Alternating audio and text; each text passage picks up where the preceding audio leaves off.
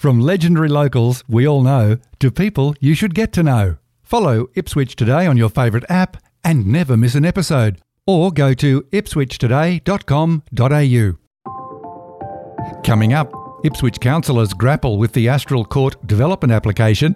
4 councillors abstain from voting in what might be considered a strategic move for survival close to the local government election.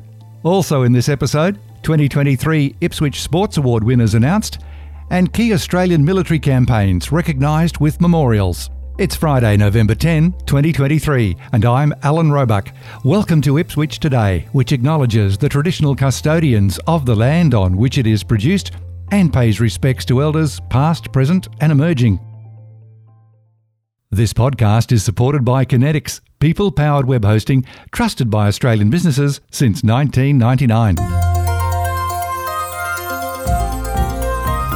It's been a big week at Ipswich City Council committee meetings as councillors faced a major decision on the proposed 140-unit development at Astral Court. On Thursday, November 9, a marathon meeting of the Growth, Infrastructure and Waste Committee was held, and that committee's delegated to make a decision.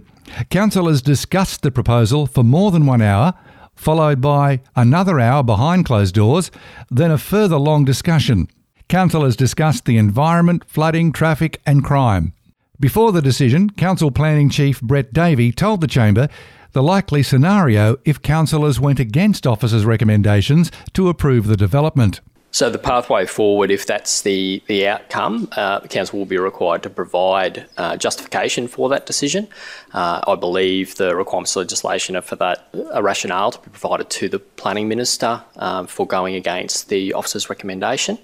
That's one path. The other path that would run parallel is the applicant, as Mr Bowles has suggested, would consider their grounds for an appeal in terms of the process in the Planning Environment Court. That would consider the officer's recommendation. It would consider the entire application anew, knowing the application, knowing the planning scheme and the site, the grounds with which to defend a refusal in the courts. I don't think they exist, to be frank and honest with you, and to sort of familiarise yourselves with the court process.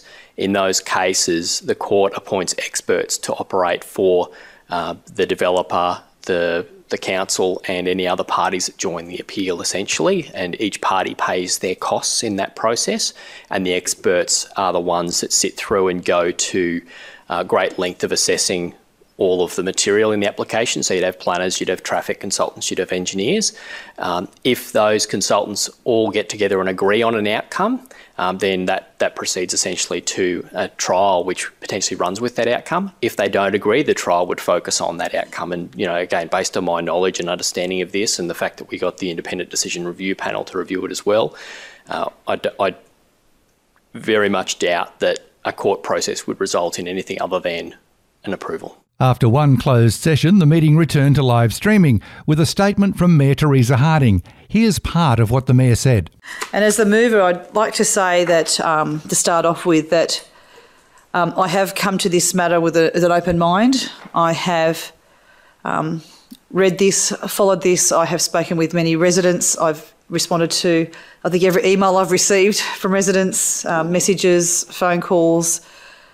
I attended the independent decision review panel, and my commitment is to try to do the right thing by the people of Flinders View, as well as Ipswich, and discharge my duties properly in accordance with the law. And I do note it's not unusual when unit and townhouse developments come to council for assessment that neighbouring residents are in strong opposition. Most people are supportive of new development, particularly housing, in this current housing crisis, as long as it's not in their backyard. And as a result, under the Queensland planning system, councils cannot simply reject an application based on the negative feedback from the community. Every property owner has the right to submit a development application, and council's role is to assess these applications against the planning scheme. As you can see from the officer's recommendations, this development is considered to be appropriate for this area under the Ipswich planning scheme. We also unfortunately find ourselves in the midst of a housing crisis where hardworking people in Ipswich simply cannot afford somewhere to live. Sadly, every day we see people living in tents and cars across our city. Residents have raised a range of concerns with me, but I can tell you now every single day I get emails, messages, I talk to people. Every single day I have residents asking me, what are we doing about the housing crisis? What are we doing about homelessness?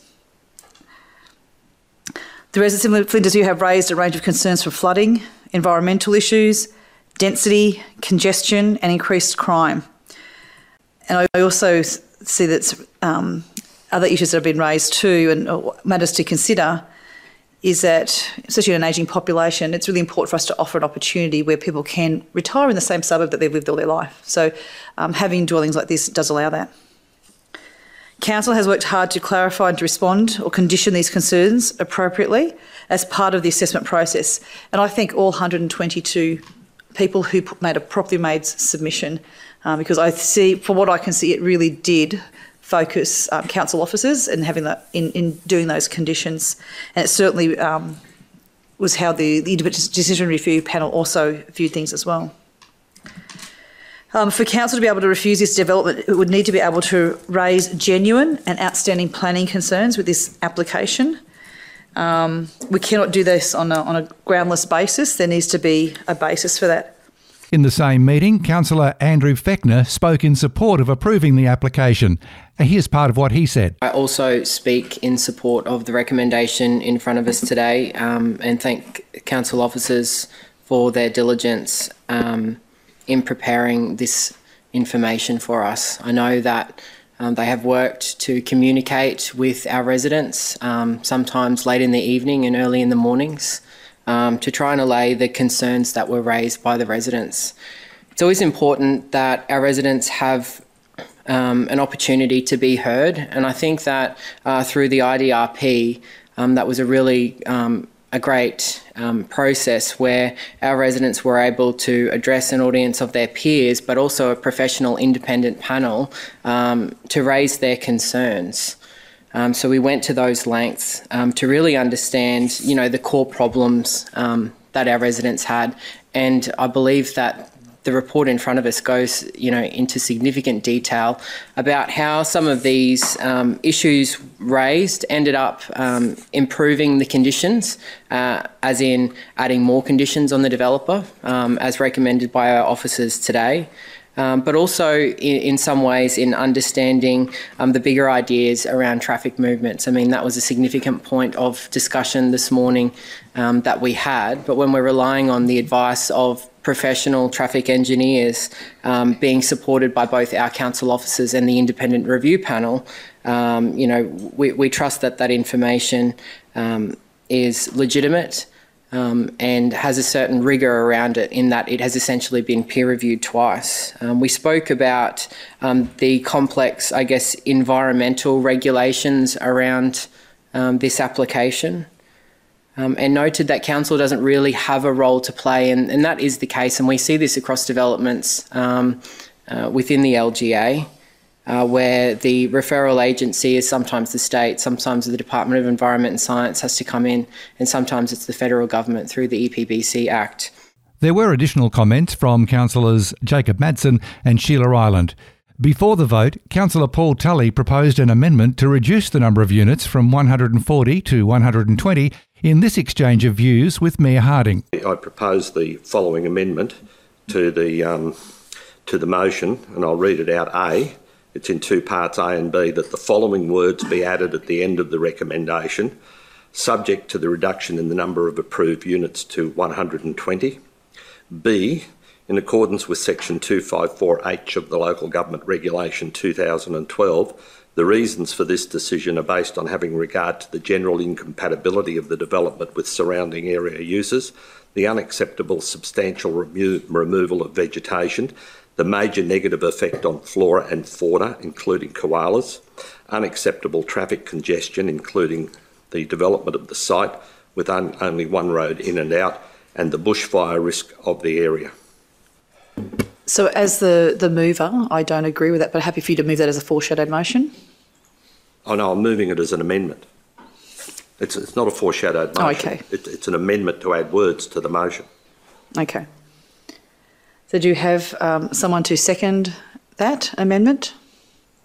I'll second that, Mayor. Thank you, Councillor Jonic. So it's We're moving to see if the amendment could be included in there.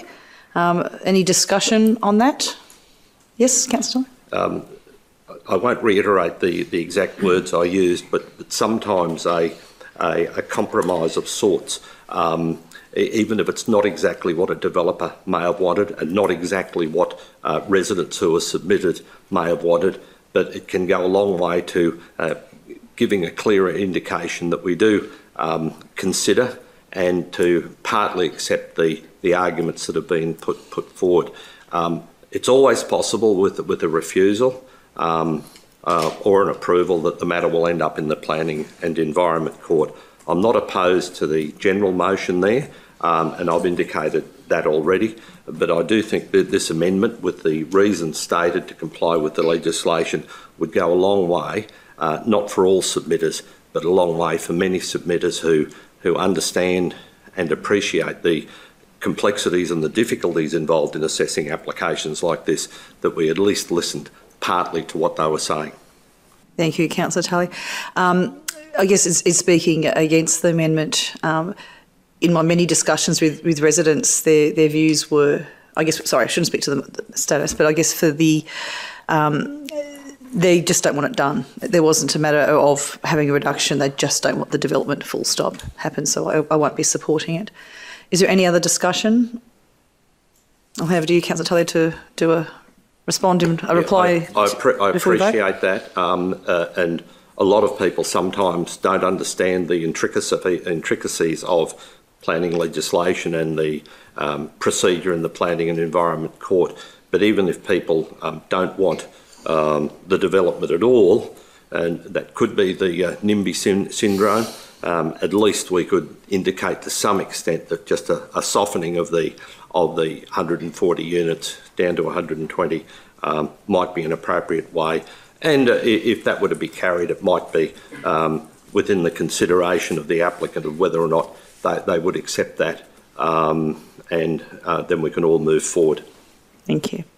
So what we're looking is to change the, so it's not the matter itself, but it's to make this the amendment for us to consider. So those in favour of this now becoming the motion for us to consider, please raise your hand. Councillor Madsen, Councillor Doyle, Councillor Tully. Those against, so myself, Councillor Kunzelman, Councillor Milligan and Councillor Fechner. How do you vote, Councillor Jonic? I vote in favour. In favour. Okay, so the amendment before us now, I'll let... Oh, abstain. Oh, sorry, and Councillor... Okay, and Councillor Ireland has abstained. So that is a negative. So the amendment didn't get up. When the vote was finally taken, the application was approved with support from Mayor Harding and Councillors Kunzelman, Milligan, Fechner and Doyle, with Councillors Madsen, Ireland, Jonic and Tully abstaining. In other local news you may have missed, key Australian military campaigns are now being recognised with memorials alongside the traditional memorials at the RSL Memorial Garden, some for the very first time. Ipswich Mayor Teresa Harding said 9 landmark war memorials have been installed so veterans and the community could commemorate the various military actions appropriately. The plaques include the Afghanistan War, Boer War, Borneo Confrontation, Iraq War, Korea, Malaya Emergency, peacekeeping operations, the Vietnam War and First Nations people.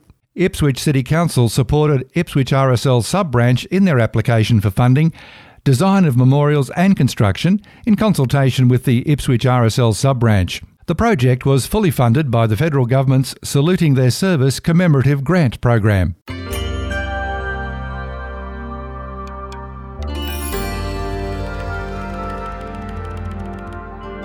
A new $2.99 million clubhouse at Jim Donald Parklands has been completed to improve facilities for Ipswich cricket and soccer players.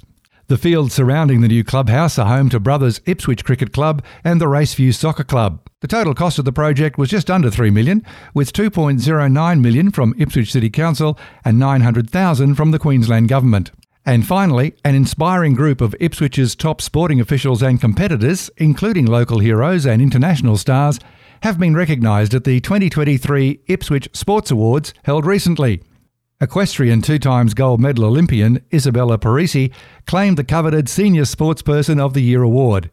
Other category winners were Coach of the Year Nicholas Such from wheelchair basketball, Volunteer of the Year Pauline Alchin from hockey, Team of the Year the Under-14 Boys Ipswich Force basketball team, Official of the Year Steve Rogers from hockey, Sporting Organisation of the Year Ipswich Grammar Swimming Club, Master Sportsperson of the Year Steve Graham in weightlifting, and Junior Sportsperson of the Year swimmer Ella Ramsey. And that's it for this episode. Just a reminder to look for handy links in the show notes, including Ipswich City Council's YouTube channel, where you can watch all meetings live or on demand. Ipswich Today is supported by Kinetics, people-powered web hosting trusted by Australian businesses since 1999. This podcast is listener-supported. Please make a once-only gift or regular donation to help keep it online.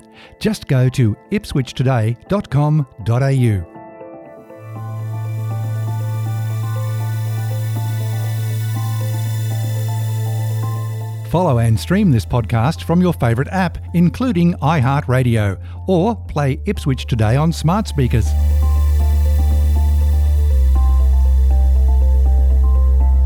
Music is supplied by Purple Planet Music. This is Alan Roebuck. Thank you for listening.